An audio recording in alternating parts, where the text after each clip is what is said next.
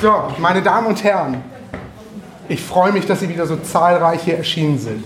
Die Ausstellung Eiszeiten, die Kunst der Mammutjäger, die entwickelt sich langsam zu einem, ich möchte fast sagen, wissenschaftlichen Erfolg. Das hätten wir selber als Museum nie in der Form gedacht, dass das so gut ist und dass das so gut läuft. Die Besucherzahlen, das interessiert mich als Kurator der Ausstellung natürlich sehr, die gehen ständig nach oben. Wir verkaufen ganz wunderbar den Katalog, den wir für diese Ausstellung produziert haben.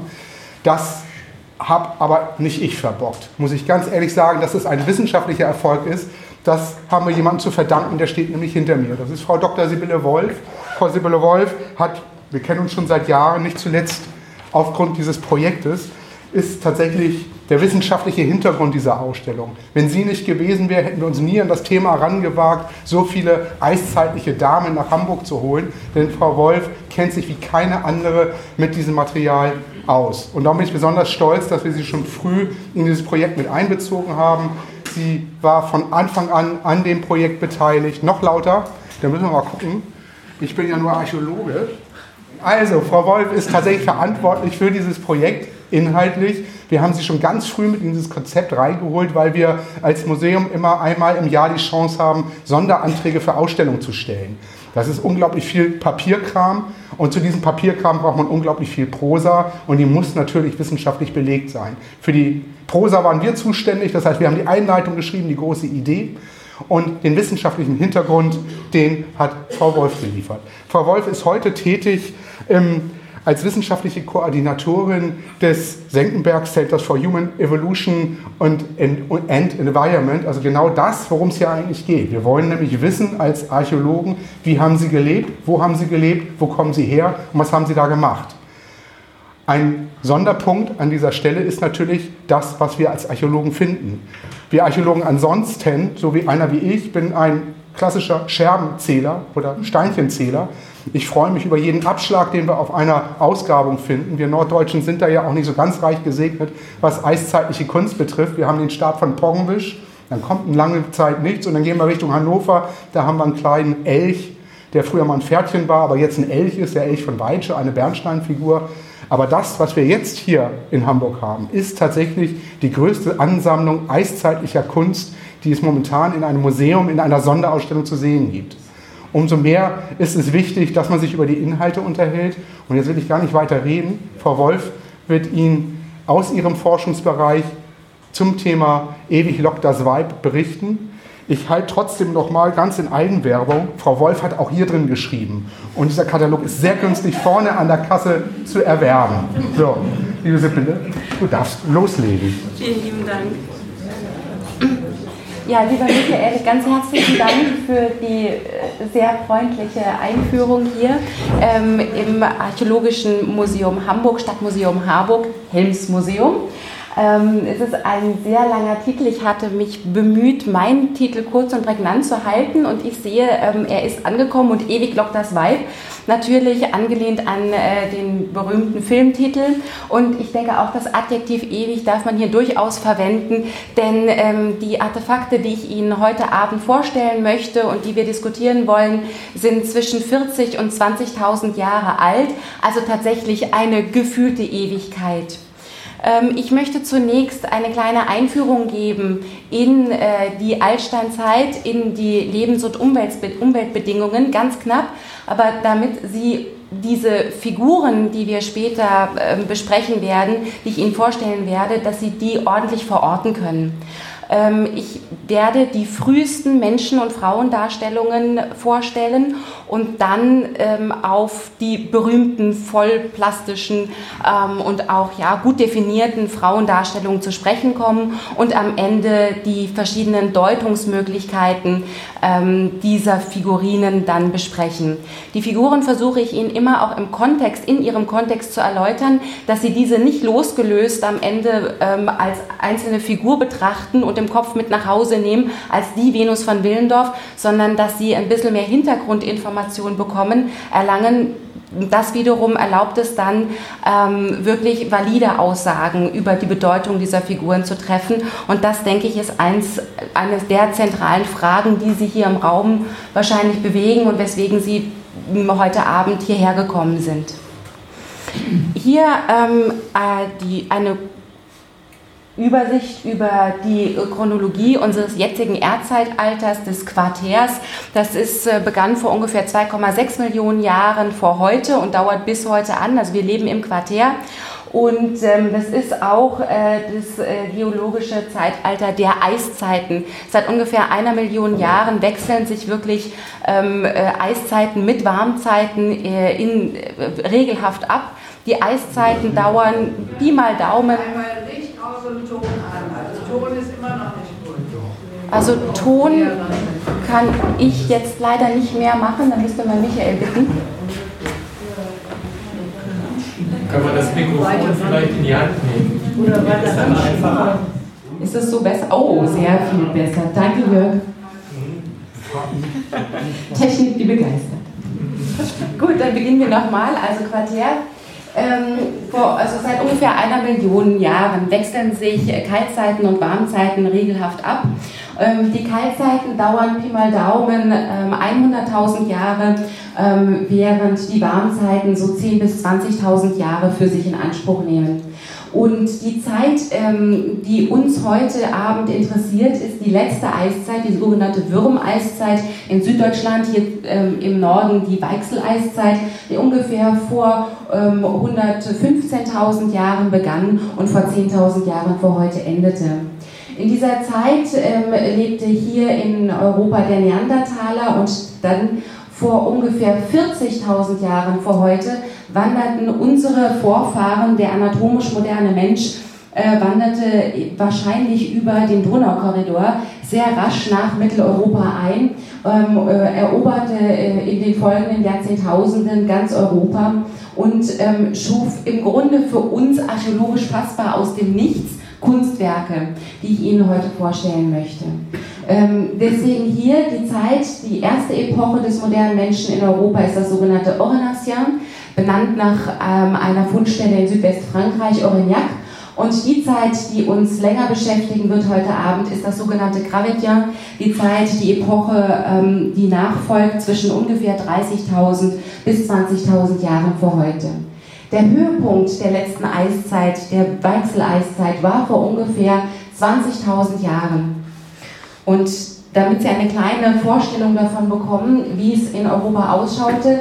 Ähm, das ist äh, hier die maximale Ausdehnung des Eisschildes vor 20.000 Jahren. Wir sprechen von einer Eiszeit, wenn es so kalt ist, dass sich die kompletten äh, Klima- und Umweltbedingungen geändert haben, also nicht mehr den heutigen entsprechen, sondern dass sich Tiere und Pflanzen extremer Kälte angepasst haben. Es gibt also Winter mit Durchschnittstemperaturen von äh, minus 50 Grad, Sommertemperaturen schon auch bis plus 20, aber in der Regel ähm, ist, äh, äh ja, herrschen um die ähm, 8 bis 10 Grad. Und ähm, in den ähm, zum Teil sehr kühlen Sommern ähm, entstehen dann auch äh, große Eisschilde. Heute, heutzutage schmelzen diese eben sehr rasch ab in unserer Warmzeit.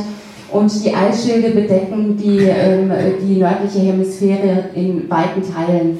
Und ähm, diese Eisschilde wachsen und ähm, schmelzen aber auch wieder. Und Sie sehen hier diese Linie, das ist die Vergletscherung vor ungefähr 40.000 Jahren und hier entsprechend vor 20.000 Jahren. Ähm, es war so viel Wasser in diesen Eismassen gebunden, die bis zu einem Kilometer Dicke erreichen konnten, dass auch die Landmasse größer war als heutzutage. Und zwar ähm, lag der Meeresspiegel um 100 bis 130 Meter tiefer als heute. Und das erklärt hier diese helleren Flächen. Ähm, das alles, also Europa besaß eine größere Landmasse und das erklärt auch, wie beispielsweise der moderne Mensch nach äh, England äh, gelangen konnte. Er musste also kein Boot bauen, sondern er konnte in den entsprechenden Kaltzeiten einfach über den heutigen Ärmelkanal ähm, ins heutige England einwandern. Die typischen Vertreter der letzten Eiszeit, der Kaltzeit, sind wie gesagt Tiere, die sich den extremen ähm, Kältebedingungen äh, angepasst haben. Am berühmtesten hier das wollhaarige Mammut, Wildpferd. Es gab hierzulande Höhlenlöwen. Ähm, es gab Höhlenbären, ähm, hier dann äh, Riesenhirsche, das wollhaarige Nashorn, die Seigerantilope, Rentiere. Ähm, aber natürlich auch äh, Tiere, die heutzutage ähm, noch beispielsweise in Sibirien ansässig sind, ähm, Schneefuchs, Schneeeule, Schneehase ähm, oder eben auch, die man zum Teil auch in Finnland oder ähm, äh, ja, anderen Teilen ähm, der, der nördlichen äh, Erdhalbkugel findet. Ähm, das nur am Rande, damit Sie wissen, ähm, wie Sie sich ungefähr die äh, Umwelt vor 40.000 bis 20.000 Jahren vor heute vorstellen können. Die, ähm, es gab auch kaum Bewaldung, es war am ehesten, war die Landschaft mit der arktisch-alpinen Tundra vergleichbar, also weite, äh, trockene Steppenlandschaften und äh, in diesen Steppenlandschaften fanden eben sehr große Tierherden Platz.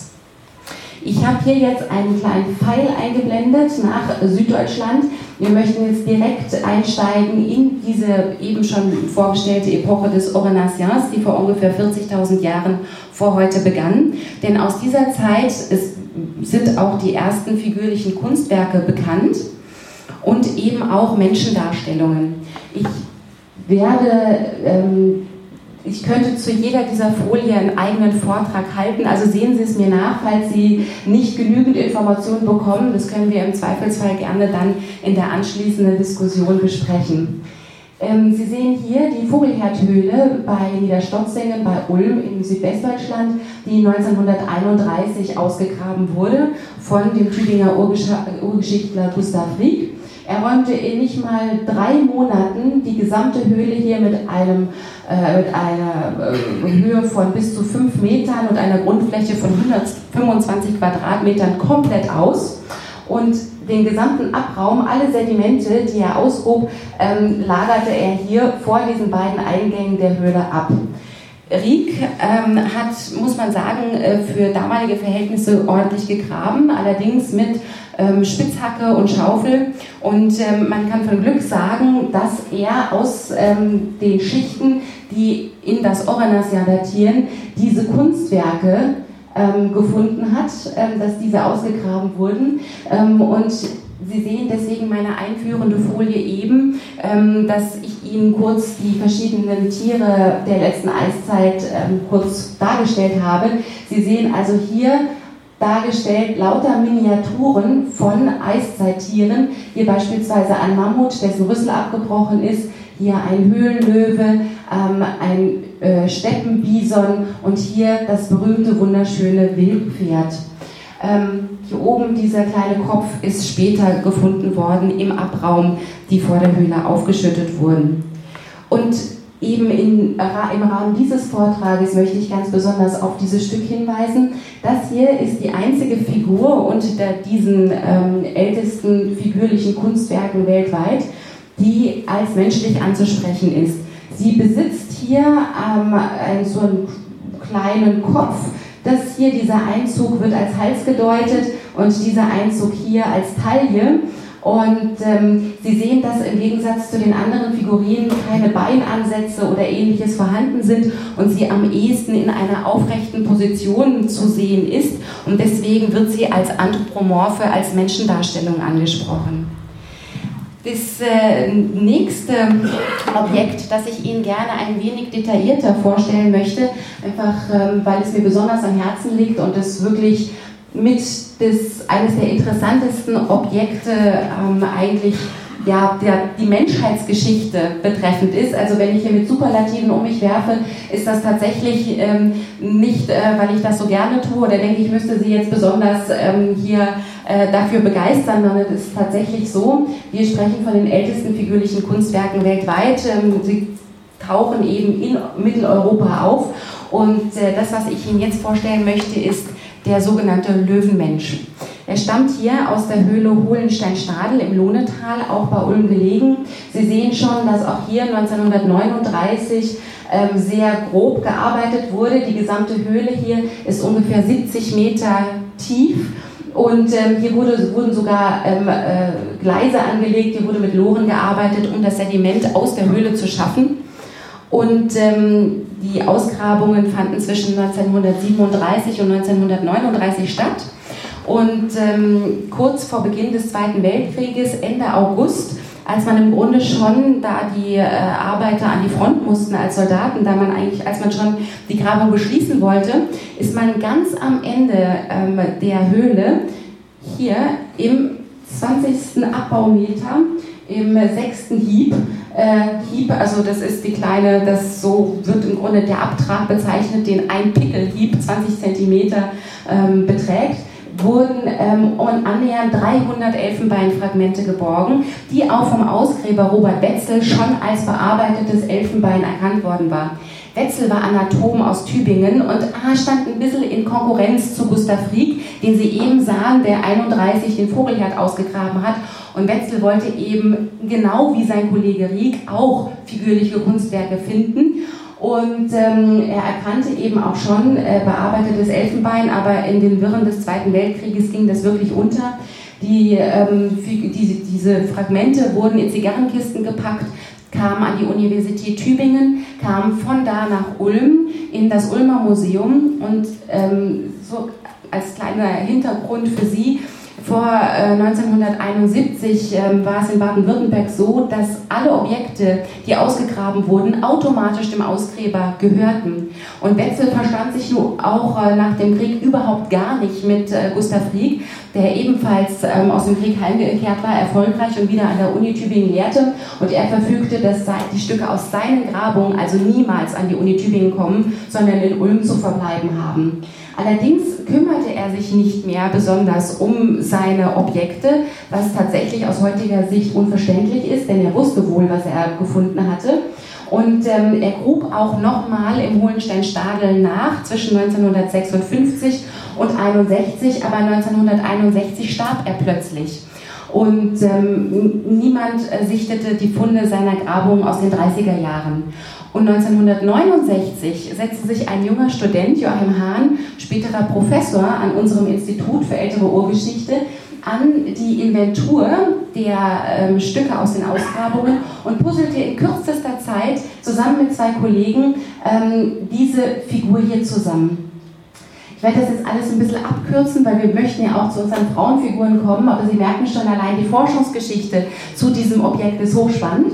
Und in den Folgejahren, er veröffentlichte das dann als ja, Löwenmensch, Löwenbär, er wusste nicht recht, äh, weil hier der Kopf noch nicht vorhanden war, ähm, wie man dieses Stück zu bezeichnen hatte.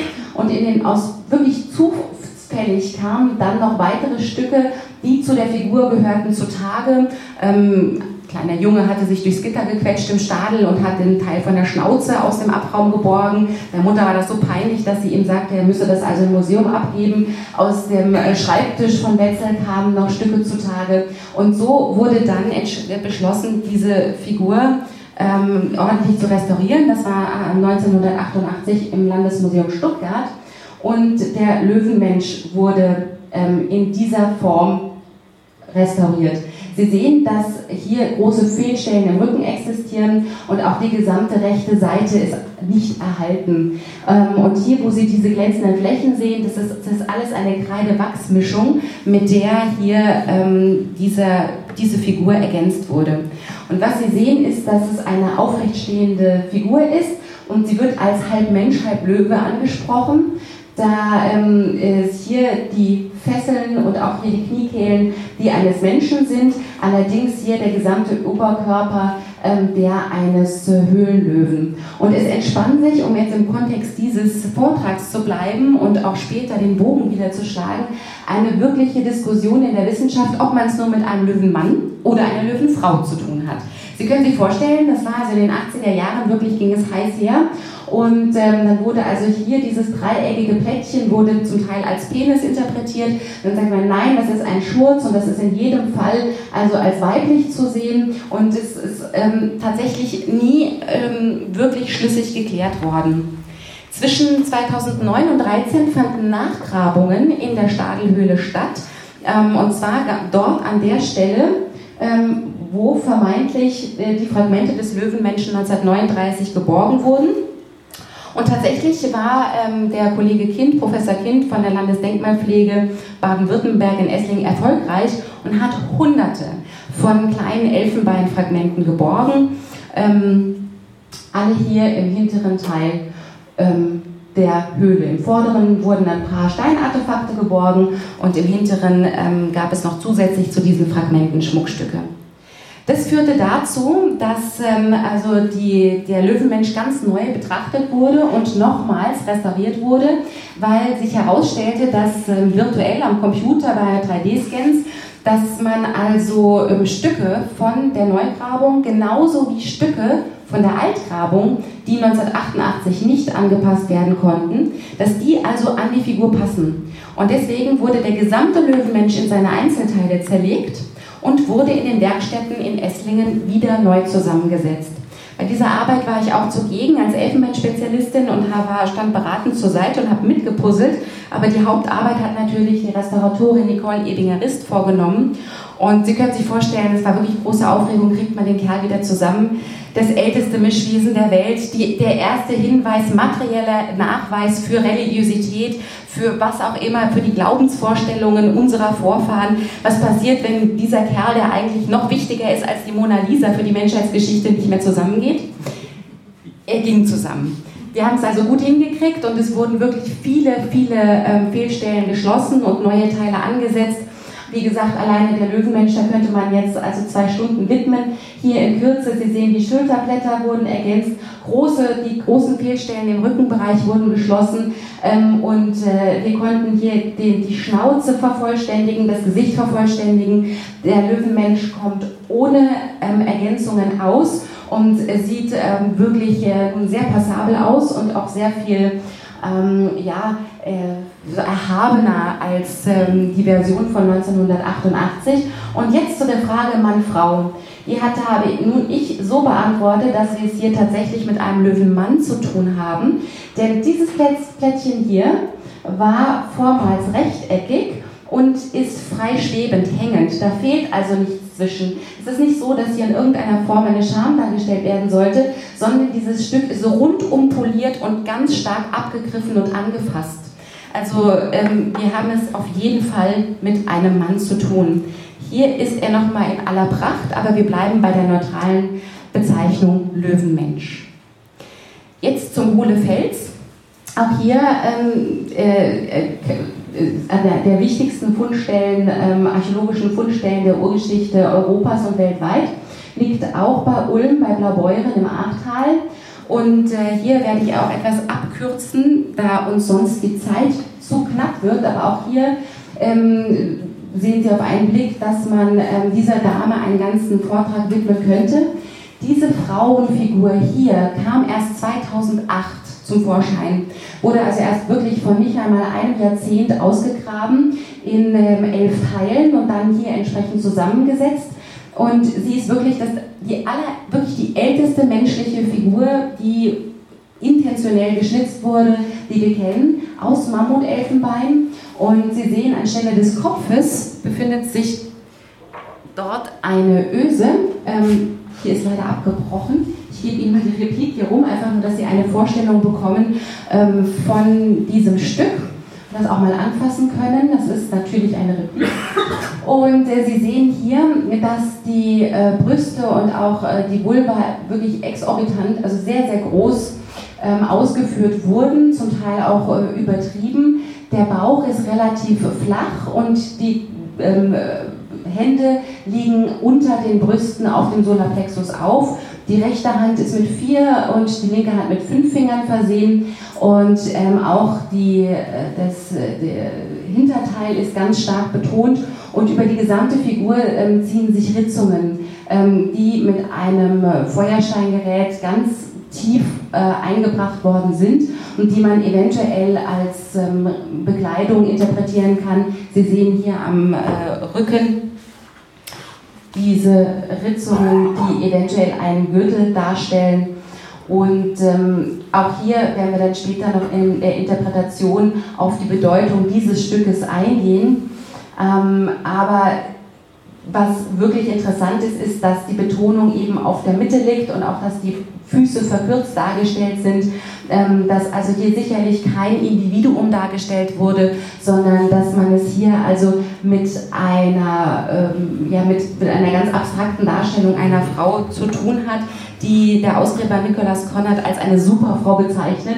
Insofern, dass er sagt, dies ist also ein ähm, taktiles, fühlendes Wesen, das im Zweifelsfall aus dem Bauch heraus handelt und ähm, dass also für das Mobilität nicht so wichtig war, sondern wo wahrscheinlich äh, die Fortpflanzung ähm, im Vordergrund stand. Wenn Sie sich das nochmal anschauen hier, sehen Sie, dass hier keine schwangere Frau dargestellt ist, sondern wenn man das im weiblichen Zyklus sehen möchte, im Zweifelsfall vielleicht eine Frau direkt nach der Geburt, eine stillende Frau. Und das würde auch diese ähm, nach vorne ragenden Brüste erklären mit, gemeinsam mit dieser Frauenfigurine wurde hier ähm, dieses Stück ausgegraben, die älteste Flöte weltweit, aus einem Gänsegeierknochen hergestellt, keine 70 Zentimeter von der Frauenfigur entfernt, allerdings nicht in irgendeiner Form deponiert, sondern mitten im täglichen Abfall sozusagen, ähm, inmitten der Ausgrabungsfläche in der Höhle.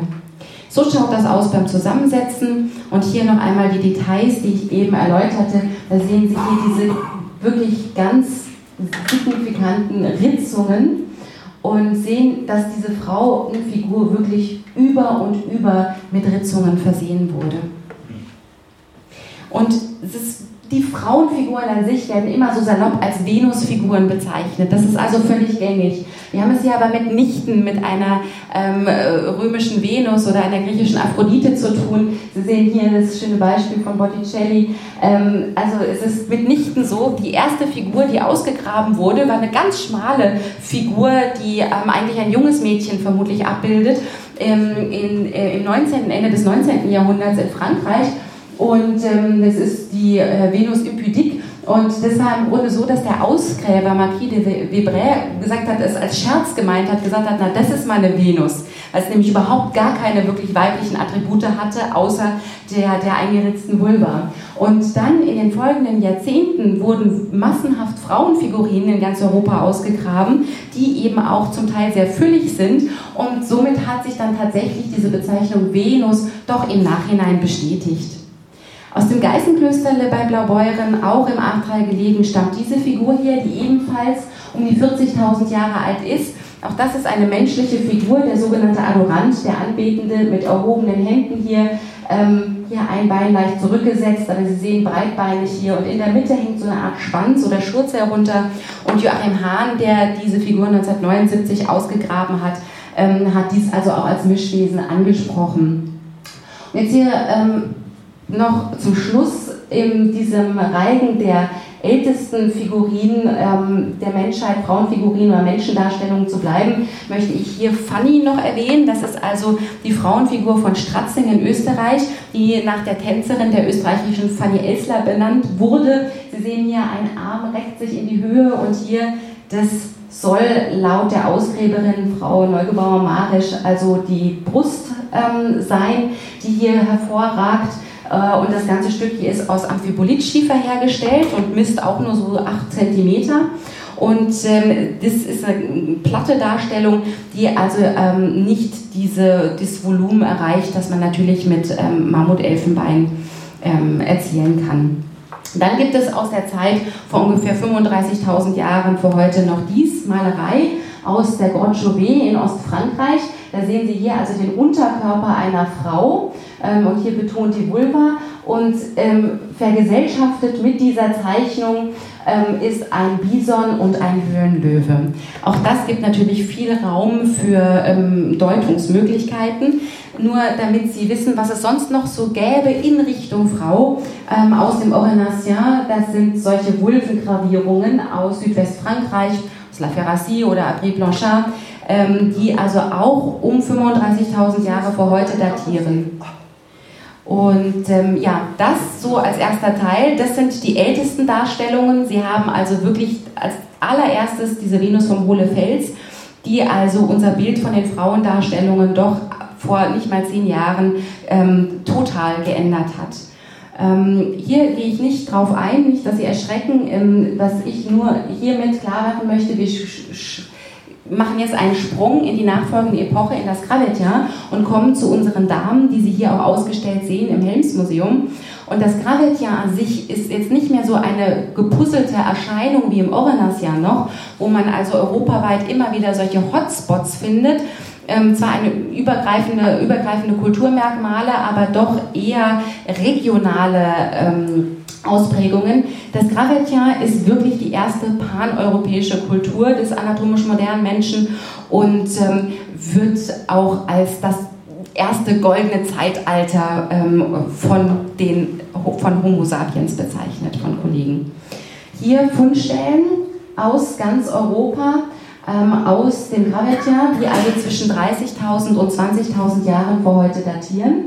Ähm, Sie sehen hier die russischen Fundstellen, von denen jetzt gleich noch die Rede sein wird. Kostienki und Gagarino hier gelegen, Avdevo 200 Kilometer ähm, entfernt westlich.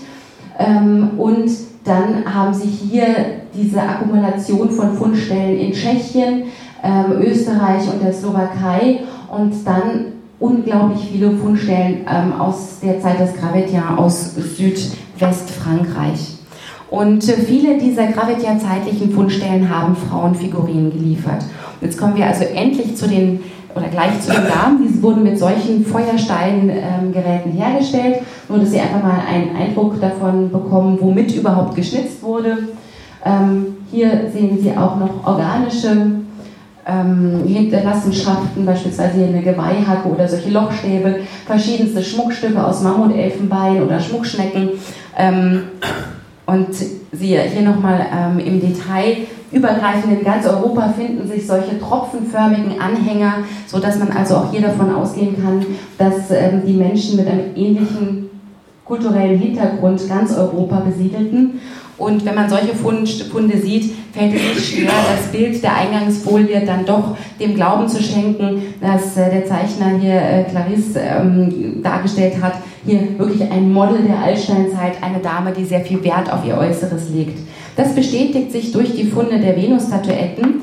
Ähm, Sie sehen äh, oder Frauenfiguren, um das korrekt auszudrücken. Die ältesten stammen aus der Fundstelle Dolny Vestonice in Tschechien und die jüngsten stammen aus den Grimaldi-Höhlen, die wirklich exakt an der Grenze zwischen Frankreich und Italien. Ähm, sie äh, sind aber Italien zugeschlagen worden. Und ähm, hier sehen Sie im, der, die Abbildung der Venus von Moravani aus der Slowakei, ähm, einfach als erster Eindruck. Und auf den ersten Blick, wenn ich Ihnen jetzt hier diese Frauenstatuetten an die Wand werfe, ähm, sieht es so aus, als ob äh, diese Figuren sehr homogen sind in, ihren in ihrem Erscheinungsbild.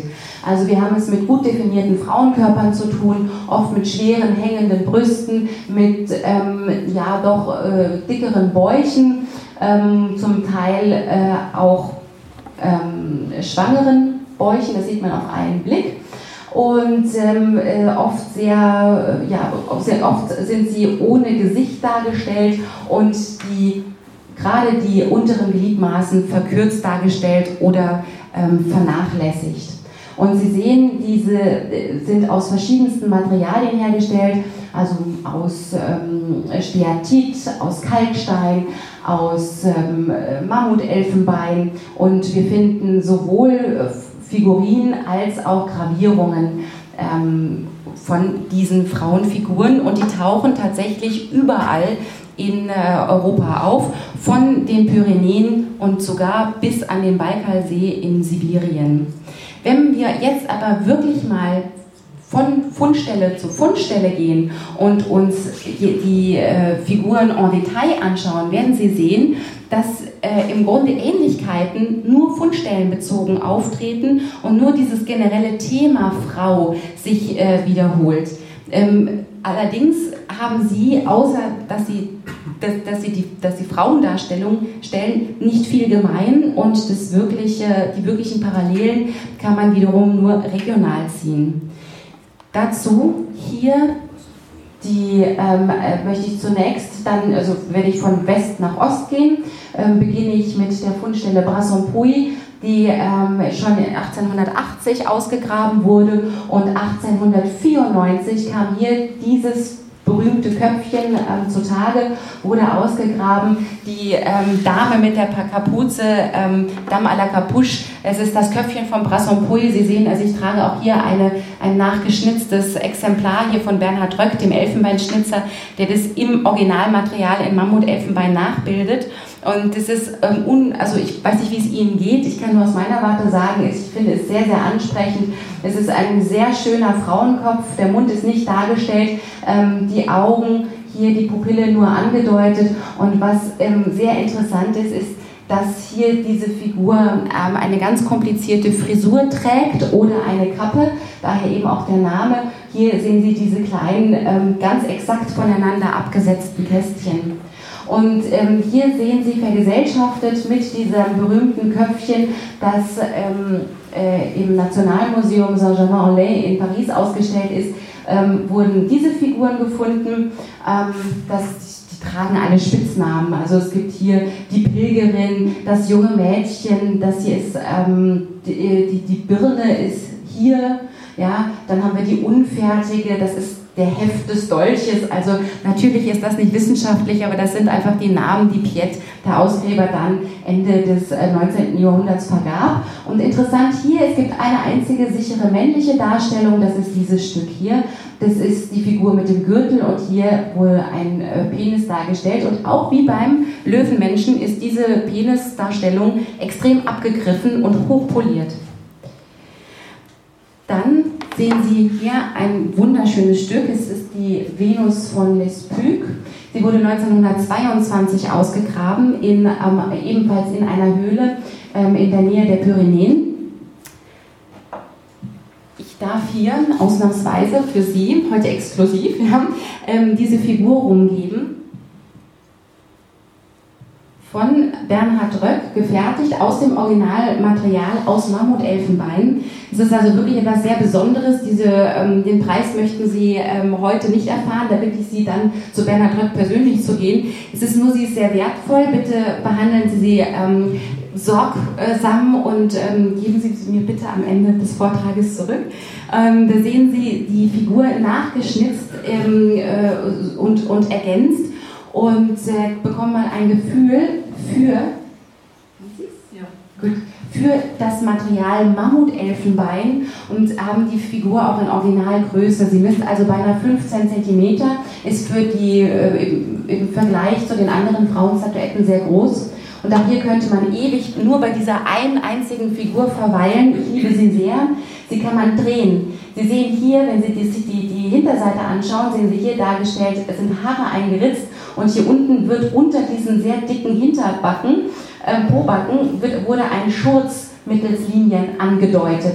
Sie können diese Figur, die sich hier schrittweise vergrößert und dann wieder verjüngt, einmal drehen um 180 Grad und können sie genauso anschauen. Also das ist ähm, äh, sehr spannend und Sie sehen leider hier diese Beschädigung. Sie sehen, hier ist das Elfenbein ganz weiß, ansonsten ist sie durch die Manganauflagerungen im Laufe der Jahrtausende dunkel verfärbt. Und hier ist leider 1922 die Spitzhacke reingefahren. Da wurde nämlich auch noch mit Spitzhacke äh, gearbeitet. Und diese Figur wurde ebenfalls ganz ähnlich wie beim Löwenmenschen 1922 ganz am Ende der Grabungskampagne noch gefunden, ganz am, im hinteren Teil der Höhle. Es wurde nochmal angesetzt, gegraben und ja, leider wurde dann die Brust getroffen. Ähm, weswegen diese Fragmente nicht geborgen und im Nachgang dann angeklebt wurden, ähm, kann ich leider nicht sagen. Aber Sie sehen das Stück hier ausgestellt im Original im Musée de l'Homme in Paris. Und ähm, diese Figur hier, sehen Sie, hat den Kopf leicht geneigt. Und ähm, Sie sehen also hier, wenn Sie gleich dieses nachgeschnitzte Exemplar in Ihrer Hand halten, sehen Sie, wie enorm die Brüste sind. Also das ist in jedem Fall ähm, äh, übertrieben, aber auch das ein unglaublich ansprechendes Stück. Wenn Sie das heute in der Tate Gallery ausstellen würden, würde niemand irgendetwas dagegen sagen, sondern wahrscheinlich würde der Künstler äh, großen Applaus ernten. Die nächste Fundstelle, die Frauenfigurinen oder menschliche Figurinen ähm, geliefert hat, sind eben die Grimaldi-Höhlen. Auch hier Sie ähm, dürfen nicht zu enttäuscht sein, wenn ich Ihnen die Forschungsgeschichte immer ganz kurz mit erläutere. Viele der Figuren sind eben Ende des 19. Jahrhunderts ausgegraben worden. Und hier hat ein Hobbyarchäologe, der Antiquar ähm, Julien, ausgegraben. Und ähm, ja, das war in den 1880er Jahren. Und er hat äh, 15 Figuren ausgegraben aus den beiden Höhlen Grotte Prince und Barma Grande. Diese Grimaldi-Höhlen ist eine Ansammlung von verschiedenen Höhlen. In einer größeren Felsformation. Und zwei dieser Höhlen haben eben diese figürlichen Darstellungen geliefert. Und er ja, hat dann sechs, nee, sieben davon ähm, äh, nach Paris verkauft. Den Rest ähm, hat er dann mitgenommen, als er ausgewandert ist nach Kanada. Eine Figur findet sich, ähm, hat sich im Peabody Museum in Harvard gefunden. Und so kamen sie jetzt nach und nach wieder zusammen. Und ähm, Sie sehen also, diese Figuren hier begründen ihren ganz eigenen Stil. Die haben also so gar nichts mit diesem ja doch fein gearbeiteten Köpfchen ähm, aus Rassapui oder der Venus von Lespuc gemein. Ähm, sie sind alle äh, extrem interessant und haben auch nette Namen. Hier zum Beispiel die Schöne und das Biest. Das hier eine ja, undefinierte anthropomorphe Figur und das hier vermutlich Brüste, Bauch, eine Frauenfigur. Das ist der Bicephalus, der zweiköpfige. Wahrscheinlich, äh, hier sehen Sie die Brüste und den Bauch, im Zweifelsfall eine Schwangere dargestellt. Das hier ist ähm, der Hampelmann, und hier wiederum sehen Sie den Hermaphroditen. Also, also jede Figur für sich könnte man gesondert ähm, äh, besprechen. Sie sehen, hier fehlt leider der Kopf, aber das ist eine Darstellung, die ähm, ganz kontrovers diskutiert wird. Vielleicht sind hier, ist es eine Figur, die man drehen kann und es sind zwei Figuren ähm, dargestellt hier. Der äh, Kopf der zweiten Figur mit Händen ähm, auf dem Gesicht vielleicht eine Frau, die gebärt, vielleicht eine Frau, die einen irrigierten Phallus hält. Es gibt alle möglichen Interpretationen, aber ich persönlich würde auch dafür plädieren, dass es einfach eine Darstellung, eine Doppeldarstellung ist. Hier sehen Sie ganz übertrieben die Vulva dargestellt ähm, bei diesem Stück und ähm, ja, äh, Sie sehen hier, wie diese äh, ja, Figürchen ausschauen. Interessant ist das hier, wurde dann ähm, von Kollegen als der negroide Kopf angesprochen. Ähm, denn der sieht in der Tat ähm, ein bisschen negroid aus, aber es gibt überhaupt keine Hinweise darauf im archäologischen Befund, also an ähm, Skelettmaterial. Aber auch hier sehen Sie diese ähnliche Frisur, die die Dame mit der Kapuze trägt. Das Stück hier ist 1925 in Norditalien in Savignano ähm, zufällig beim Aus Ausheben einer Baugrube gefunden worden, aus Serpentin hergestellt und es ist sehr groß. Das misst also im Original 22 cm und da sehen Sie auch diese enormen Brüste und interessanterweise das Gesicht nicht dargestellt, den Kopf nicht dargestellt, sondern so eine Art Mütze. Erinnert ein bisschen heutzutage an den Kuckucksklan, nicht wahr? Ähm, was auch immer das war, ähm, wir haben auf jeden Fall an, ähm, äh, finden wir auch viele Darstellungen von Masken ähm, äh, bei diesen altsteinzeitlichen Frauenstatuetten. Die berühmteste, natürlich darf die im Reigen nicht fehlen, ist unsere Venus von Willendorf. Die Venus von Willendorf ist ausgegraben worden exakt 100 Jahre vor der Venus von Hohlefels, nämlich ähm, äh, 1908. Und Sie sehen hier, die Hände liegen auf den ähm, Brüsten auf. Es, äh, auch hier ähm, sind die äh, Details ganz ähm, perfekt ausgearbeitet worden. Vulva, Bauchnabel, die Frisur oder Kappe. Hier sehen Sie dann Beispiele aus äh, Deutschland. Das hier ist die Rote von Mauern. Ähm, ja, wurde von 1948 äh, von dem berühmten Prähistoriker Abel Breu als prähistorischer Witz bezeichnet, ähm, weil sie nämlich nicht wirklich eine schöne äh, Frauenfigur darstellt, aber es könnte sich hier auch um einen Phallus handeln, dass man das hier als Hoden sieht und das hier als Phallus. Ähm, das ist im Zweifelsfall eine doppeldeutige Figur und hier sehen Sie Fragmente aus Sandstein aus Mainz-Linsenberg. Interessant ist, dass wir solche abstrakten Figuren wie die Rote von Mauern auch aus Frankreich kennen, aus der Dordogne.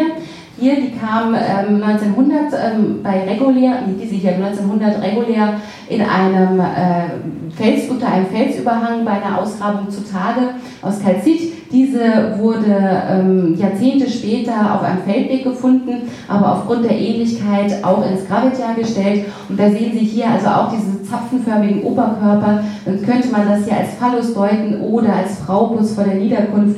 Hier sehen Sie diese hockende Dame. Donny Westonice nun wiederum ähm, in Tschechien hat hier diese Frauenfiguren geliefert. Also die hier kam 1925 als erste zutage. Das ist übrigens die Fundstelle mit dem ältesten, dem, frühesten Nachweis für gebrannten Ton weltweit. Und diese Figur hier ist aus Ton gebrannt, aus dem örtlichen ähm, Lehm, zusammen mit, einem, mit, mit, mit äh, Knochenmehl gemischt Und hier sehen Sie Darstellungen aus Mammutelfenbein. Und Sie sehen hier diese ganz abstrakten Figuren, die auch wieder doppeldeutig sein könnten. Frauenfigur, hier Brüste im Zweifelsfall, ähm, ähm, könnten aber auch männliche Hoden dargestellt sein. Und hier diese Brust. Anhänger, so werden sie gemeinhin bezeichnet, besitzen hier hinten alle entsprechend eine Durchlochung und konnten als Kette getragen werden. Und hier oben sehen Sie, dieses Stück kam 1936 zutage und wird als ältestes Porträt der Menschheit bezeichnet. Es gibt allerdings aus der Region auch männliche Darstellungen. Hier sehen Sie eine Gliederpuppe aus Mammutelfenbein, die im Zweifelsfall so zu rekonstruieren ist, kommt aus einem Grab, wurde 1891 in Brünn äh, mitten in der Stadt ausgegraben. Des Weiteren gibt es hier aus Moravani, aus Hämatit im Original diese Darstellung, eine ganz abstrahierte Frauenfigur in konzentrischen Kreisen, hier die Brüste angedeutet und hier der Unterleib, hier das Gesicht als in diesem Dreieck eingeschrieben, ähm, auf einem Stoßzahn geritzt aus Pschetmosti. Moravani stellte ich vorhin schon vor. Und die russischen Damen, jetzt wenn wir noch weiter in den Osten gehen, sind wiederum extrem interessant, kamen alle aus äh, Gruben zutage. Also es wurde nie, auch, auch in Dolny Westonice übrigens, wo wirklich ja, zahlreiche Figuren aus Ton noch vorliegen, die ich Ihnen jetzt hier im Rahmen gar nicht alle vorstellen kann. Es gibt also zig Figurenfragmente aus gebranntem Ton, die Frauen darstellen, da kommt, die kommt keine einzige aus dem Freiland, die kommen alle aus Behausungen.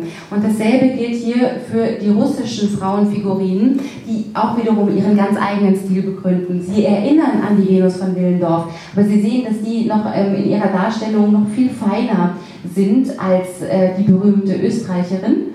Und die kamen hier, sind Feuergruben in der Mitte der Behausung, beispielsweise hier in Kostienki 1. Also Kostienki besteht aus zahlreichen Fundplätzen, aber der wichtigste ist der Fundplatz 1, das ist die Behausung 1. Und hier entlang der Feuerstelle in Gruben kamen wirklich, ähm, wurden diese Figuren ausgegraben, die da in Ocker und Lehm eingebettet waren. Also sie sind richtig gehend verfüllt worden, diese Grübchen, und da kamen dann die Figuren raus. Und es gibt also dann von den äh, russischen Kollegen verschiedenste Stile.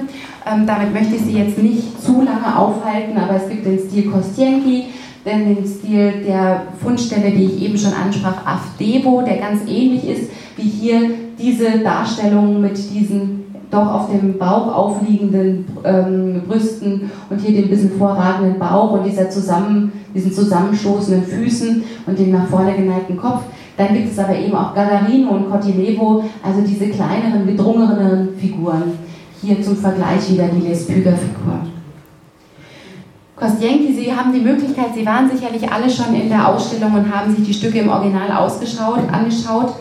Und äh, Sie sehen also auch hier, diese Figuren sind alle nackt, aber tragen alle Bekleidung, auf fast alle Bekleidungselemente. Es gibt fast keine Figur, die wirklich ganz pur dargestellt ist. Hier ist ein Gürtel angedeutet, im Dekolletierbereich findet sich eine Schmuckkette ähm, und hier haben Sie mal eine Figur, ähm, die tatsächlich nackt dargestellt ist. Das Ganze hier, das hier ist übrigens eine Rohform für eine Frauenfigur. Aus Gagarino kennen wir aber auch nicht nur diese gedrungenen Figuren, sondern auch solche langgestreckten, schlanken Formen. Ähm, sind äh, an die 30 ähm, Frauenstatuetten aus diesen russischen Fundstellen Kostienki, Avdevo, ähm, Gagarino und Kotilevo bekannt. Und äh, sie sind eben, begründen ihren eigenen Stil. Und hier diese ja, massigen wiederum sind ganz äh, bekannt für Gagarino. Und hier nochmal eine meiner Lieblingsfiguren aus Avdevo. Hier sehen Sie also ganz das, das, was ich eben erwähnte. Diese Figur ist nackt, aber gucken Sie hier, die trägt eine äh, Mütze mit Ohrenklappen. Ja, sehr passend für die extreme Kälte.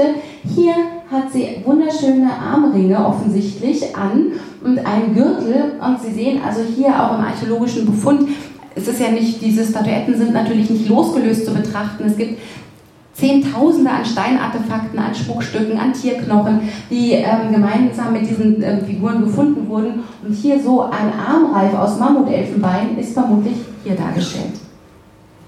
Malta, damit komme ich zur, äh, ich glaube, zur letzten ähm, Fundstelle, die Frauenstatuetten geliefert hat, hat wiederum Figürchen ähm, äh, erbracht, die ganz anders ausschauen als die Stücke, die ich Ihnen eben vorstellte. Sie sehen also hier ähm, diese kleinen Figuren, die mh, mm, messen zwischen 3 und 13 Zentimetern, werden in zwei Gruppen eingeteilt von der Bearbeiterin ähm, äh, Rotzdorfer und äh, also hier ähm, diese, diese, diese kleineren, die oft hier ähm, an den Füßen Perforationen besitzen und ähm, die wahrscheinlich auch als Anhänger getragen wurden. Und dann gibt es aber eben noch diese großen, schlanken Formen. Auch hier in der Ausstellung zu sehen sind diese Vogeldarstellungen, die sogar manchmal auch als Frauendarstellungen angesprochen werden.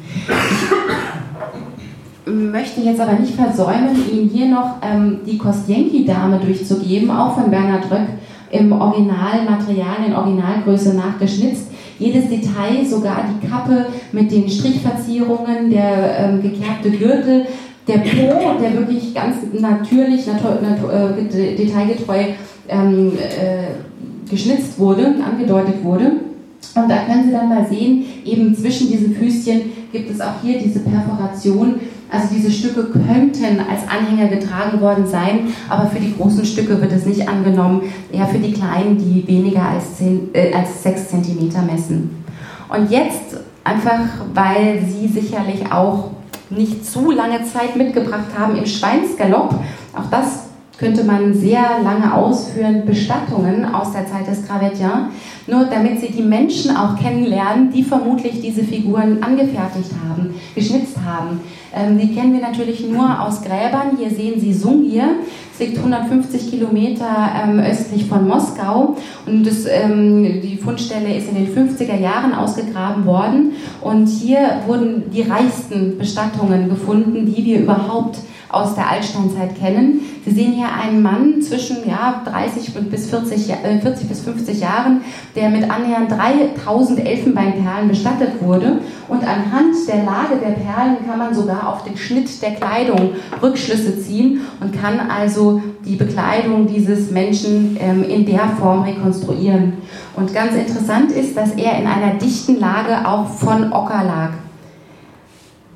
Ganz in der Nähe, ein paar Meter entfernt von dieser Bestattung, fand sich dieses, diese rührende Bestattung hier.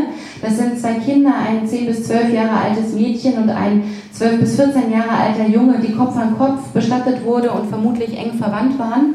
Ähm, hier mit langgestreckten Elfenbeinlanzen, ähm, auch das wäre, ist ein Thema für sich, ähm, bestattet, auch mit Tausenden von Schmuckstücken und ähm, auch hier Kappen mit Tierzähnen besetzt ähm, kann man rekonstruieren. Hier sehen Sie die Schädelrekonstruktion der russischen Kollegen. Ähm, so kann man sich also die Gesichter des Jungen und des Mädchens entsprechend vorstellen. Und auch diese waren, wie Sie hier in dem Bild sehen, in einer dichten Packung von Rötel gelegen. Auch Dolny Westonice hat mehrere Bestattungen erbracht. Ähm, der Fundplatz, der eben, den, ich eben vorstellte, äh, das ist die berühmte Dreifachbestattung in der Mitte, das kann man nicht definieren, ob es nur ähm, eine Frau oder ähm, ein Mann ist. Ähm, hier auch der, ähm, äh, dieser, dies, diese jungen Männer hier, also alle Individuen sind zwischen 16 und 20 Jahre alt. Dieser Mann hier ähm, liegt diesem Individuum zugewandt, hat die Hände hier ähm, im äh, Schambereich, während der Mann hier die Hand hält, aber das Gesicht abgewandt hat. Also es ist auch ganz ähm, detailreich sind diese Toten niedergelegt worden. Und hier fand sich ähm, genau dort, wo hingegriffen wird, ähm, fand sich auch wieder eine dichte Lage von Rötel, von Ocker und dasselbe an den ähm, Köpfen. Also die waren dicht eingepackt wie mit einer Art Totenmaske, ähm, mit, mit Lehm verschmiert und ähm, es ist also, diese Bestattungen in Ocker, in Rot sind ähm, ganz charakteristisch für diese Zeit des Gravetja auch in Österreich ähm, im Kontext der Frauenfigur von Willendorf. Auch da, es gibt eine Zwillingsbestattung in Ocker äh, eingebettet, mit einem Mammutschulterblatt abgedeckt. In Dolny Westonice eine alte Frau in Hockstellung, die ebenfalls in Ocker eingebettet war und mit einem Mammutschulterblatt abgedeckt war. Arene Candide, nicht weit äh, äh, entfernt von den Fundstellen der Grimaldi, der Grimaldi-Höhlen, auch er dicht in Ocker eingepackt. Wie gesagt, könnte also zu den Bestattungen an sich einen eigenen Vortrag halten, aber ähm, ich wollte Ihnen nur das einfach als Hintergrundinformation noch mitgeben, Oder hier eben in den Grimaldi-Höhlen auch gibt es wirklich, ähm, wir haben mehr als ein Dutzend Bestattungen aus diesem Höhlenkomplex und aus der Grotte du Prince, aus der wie eben schon erwähnt, auch diese Figürchen stammen, auch wenn sie aus unsicherem Fundkontext stammen, stammen auch Bestattungen. Und ähm, das darf man nie außer Acht lassen. An dieser Stelle verlassen wir den Vortrag von Frau Sibylle Wolf über die Frauenfiguren der Eiszeit in Mitteleuropa. Für den Vortrag möchte ich mich ausdrücklich bedanken. Wer aber mehr über die Bekleidungsaccessoires und die Figuren wissen möchte, dem kann ich nur unsere Ausstellung Eiszeiten, die Kunst der Mammutjäger im Archäologischen Museum empfehlen. Dort zeigen wir bis zum 14. Mai all die Figuren, die Frau Wolf eben genannt und gezeigt hat im Original. Und ich kann Ihnen sagen, das lohnt sich.